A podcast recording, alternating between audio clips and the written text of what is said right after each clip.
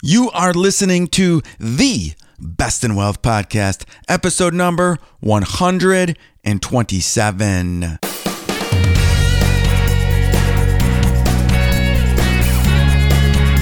This is the Best in Wealth podcast, a show for successful family stewards who want real answers about wealth and investing so we can feel secure about our family's future.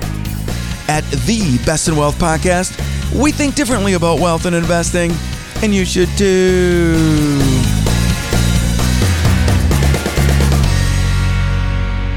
Well, hello everyone. My name is Scott Wellens, and I'm your host of the Best in Wealth podcast. Now, this is a show dedicated to helping real people, that is you, my friend, build real wealth so together we can take family stewardship to the next level. I am a certified financial planner, an educator, a wealth advisor, and a Dave Ramsey Smart SmartVestor Pro, and it is great to be with you. And as always, thank you so much for tuning in and listening to the podcast today. If you're a first time listener, welcome. If you're a long time listener, hey, it's great to have you back. Now, if you do listen via the um, website, bestinwealth.com, I'm getting really close to the makeover. There's going to be a makeover to the website. If you listen on Apple Podcasts or Stitcher, you're going to see a new Best in Wealth logo when the show downloads. So be um, be on the lookout for that. Now,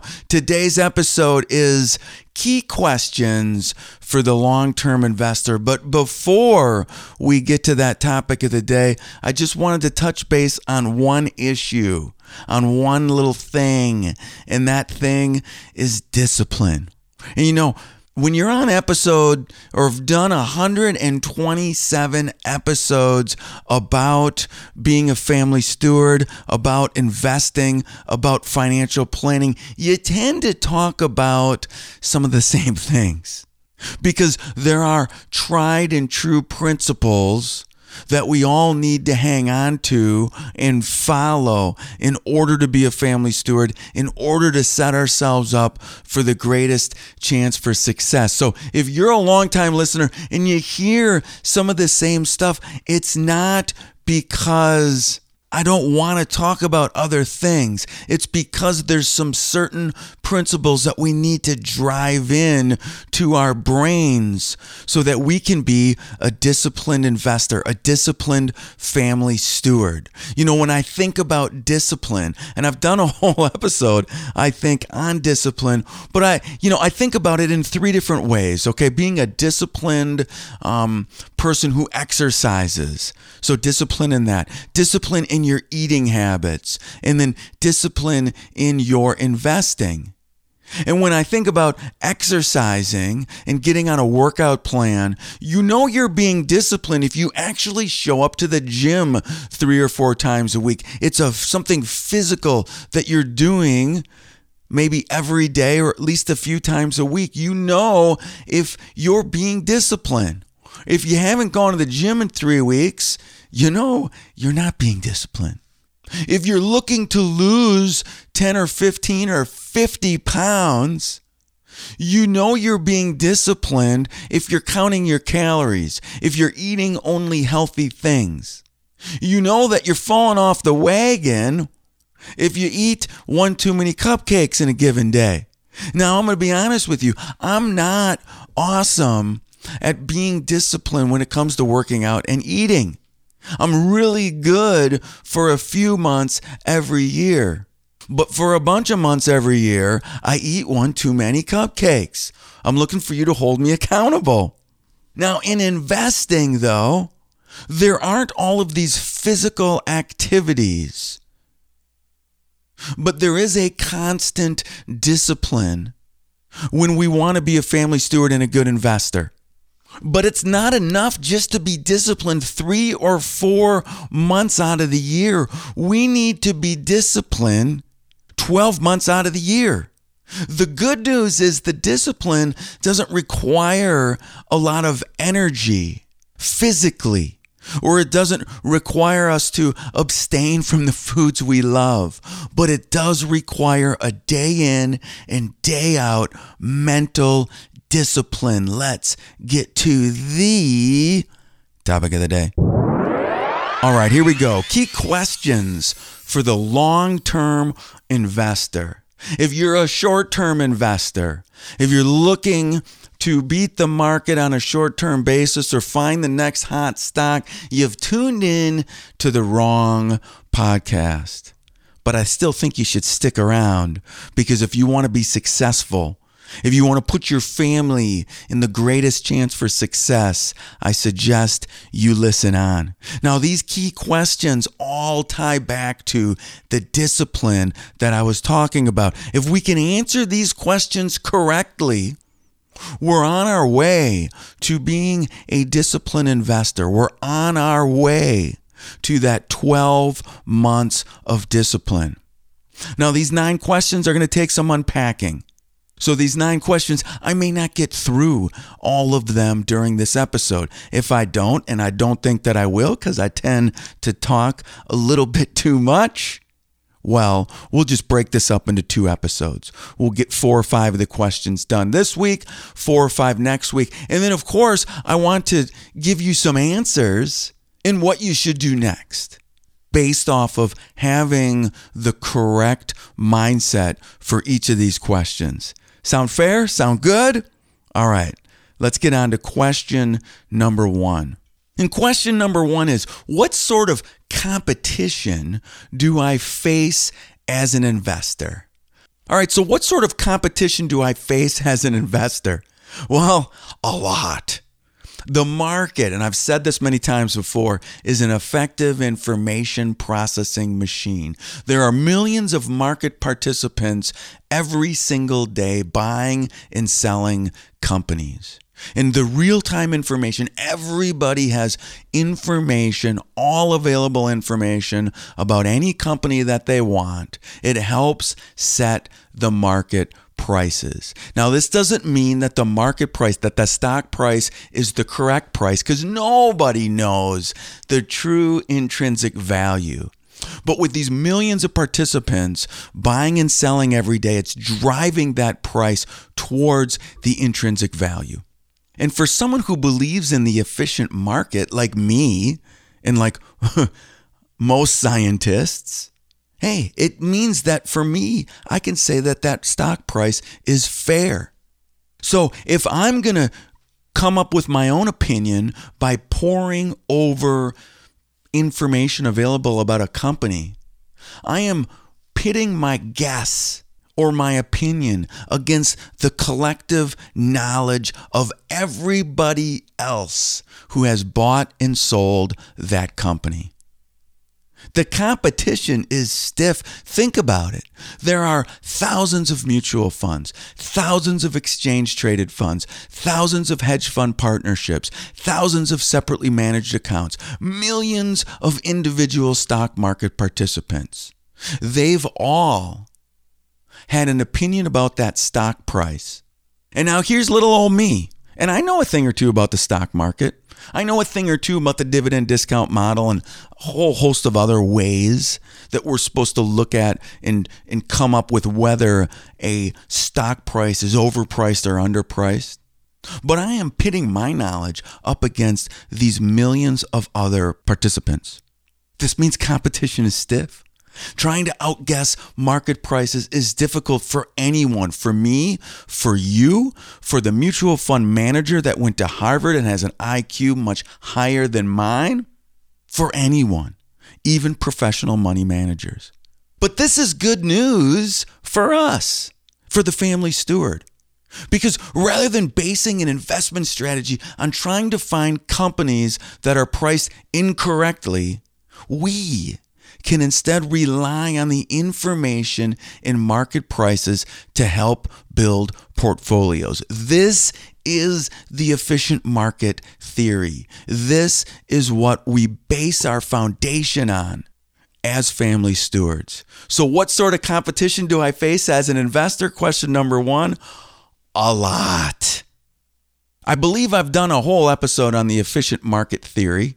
If that was a little confusing, certainly go back to past episodes. Or better yet, go to fortressplanninggroup.com and click the button to have a quick call with either Kevin or I, and we'll explain it in more details. But we got to move on to question number two. Question number two is what are my chances of picking an investment fund that survives or outperforms? And what I mean by an investment fund, I mean like a mutual fund or an exchange traded fund. Most of us in 401ks have mutual fund opportunities to choose from. And quite frankly, mutual funds are a great way to diversify your portfolio. If we're looking to have many, many companies in a portfolio rather than buying them all individually, let's buy a mutual fund that buys a whole section of the stock market. But then, what are my chances of picking the right mutual fund that survives or outperforms? First, survives. I mean, we're long term investors. Remember, these are key questions for the long term investor.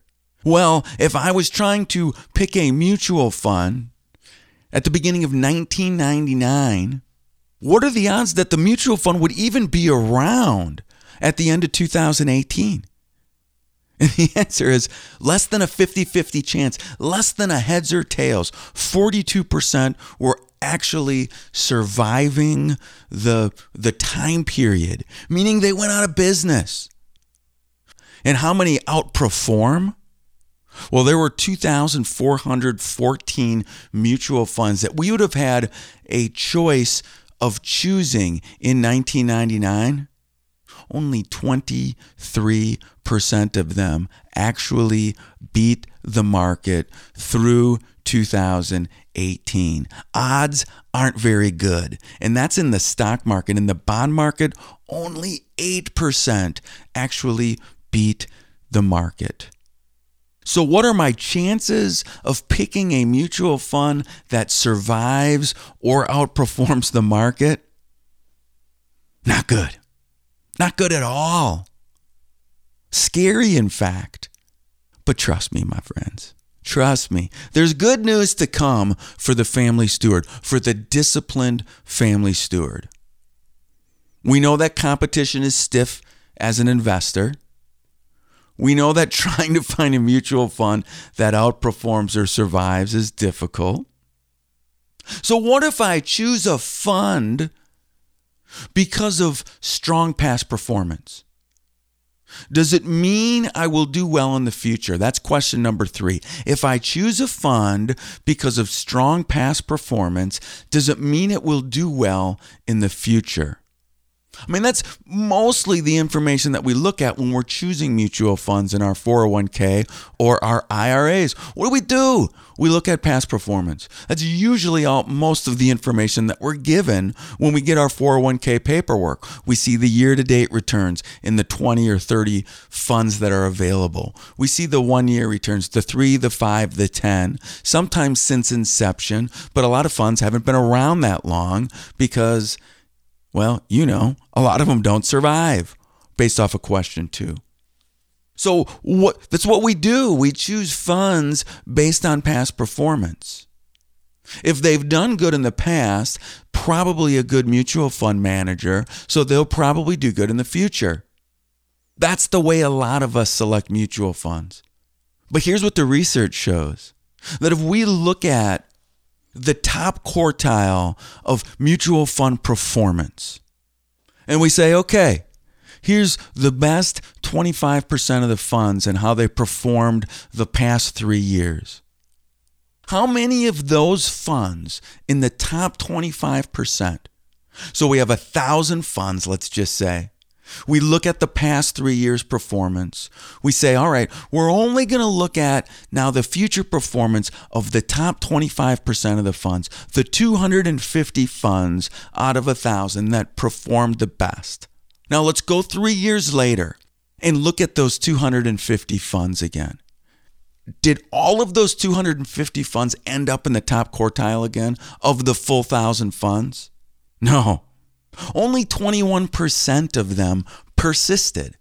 So if we're going to choose our mutual funds based on past performance and we're looking at three year returns, we only have a 21% chance of persisting, of beating the market in the future. Mutual funds have a crazy way of reverting back to the mean. I mean, there was even a mutual fund study done years ago looking at their five star fund performance and how it persists funds moving forward in their returns and the one star funds. Just like past performance, I would want to pick a five star fund over a one star fund.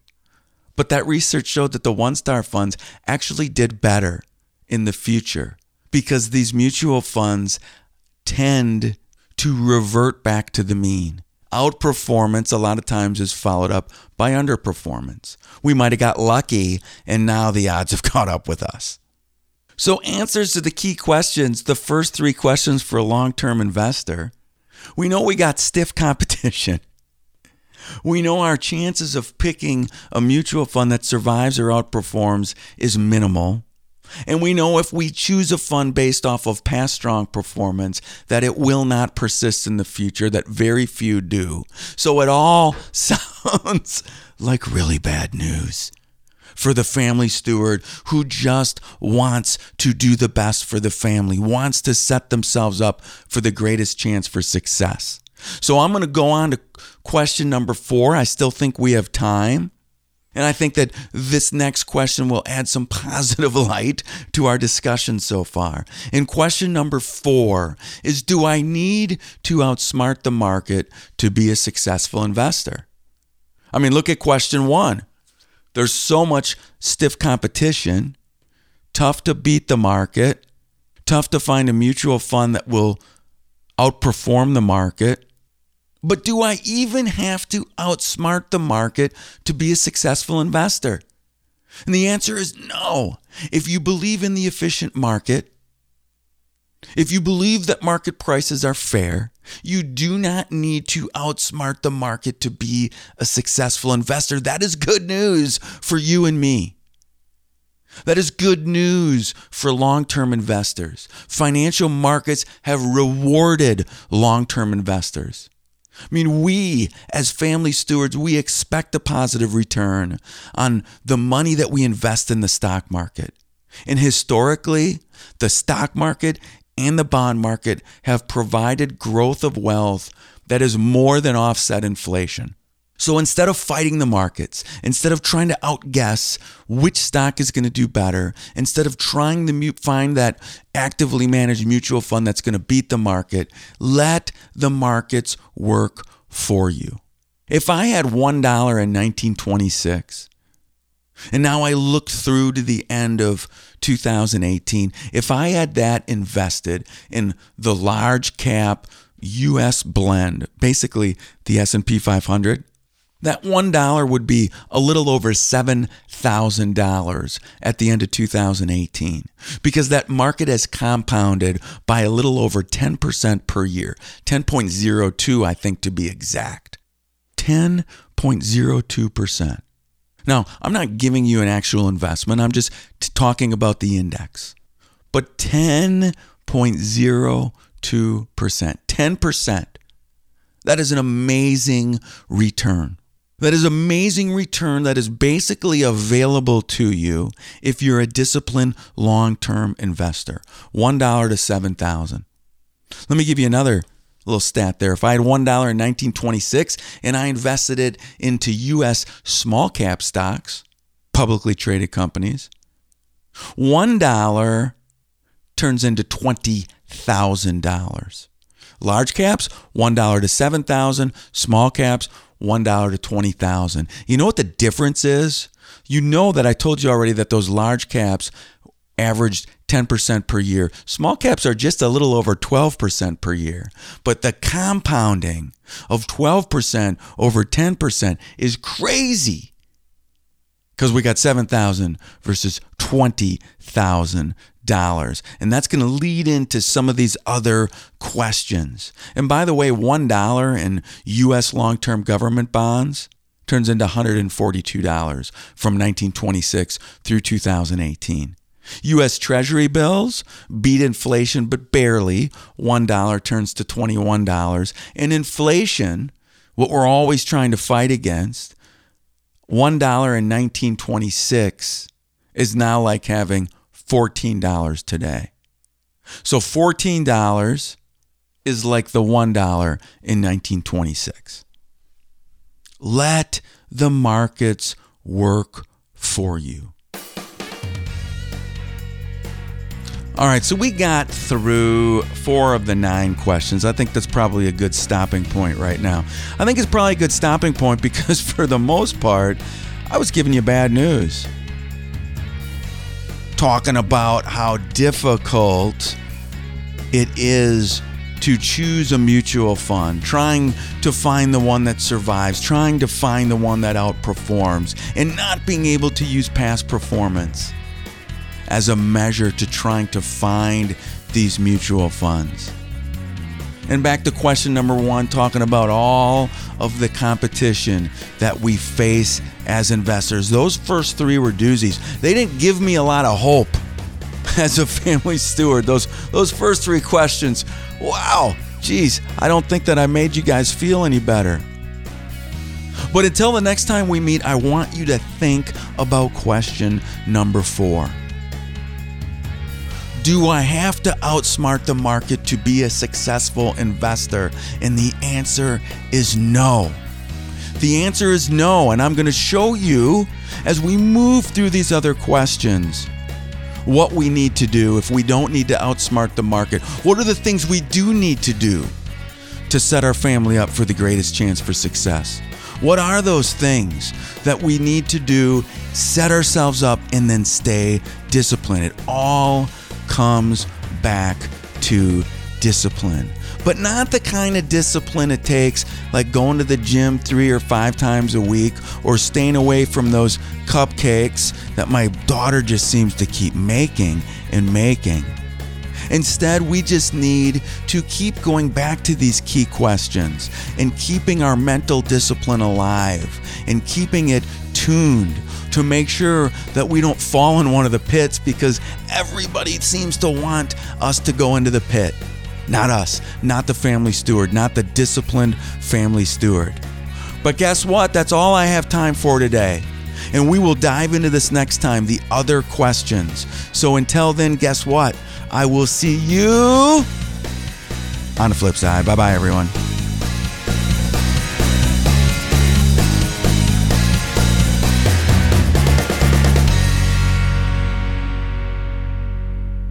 The Best in Wealth podcast is hosted by Scott Wellens. Scott Wellens is the principal at Fortress Planning Group. Fortress Planning Group is a registered investment advisory firm regulated by Securities Act of Wisconsin in accordance and compliance with securities laws and regulations. Fortress Planning Group does not render or offer to render personalized investment or tax advice through the Best in Wealth podcast. The information provided is for informational purposes only and does not constitute financial, tax, investment, or legal advice.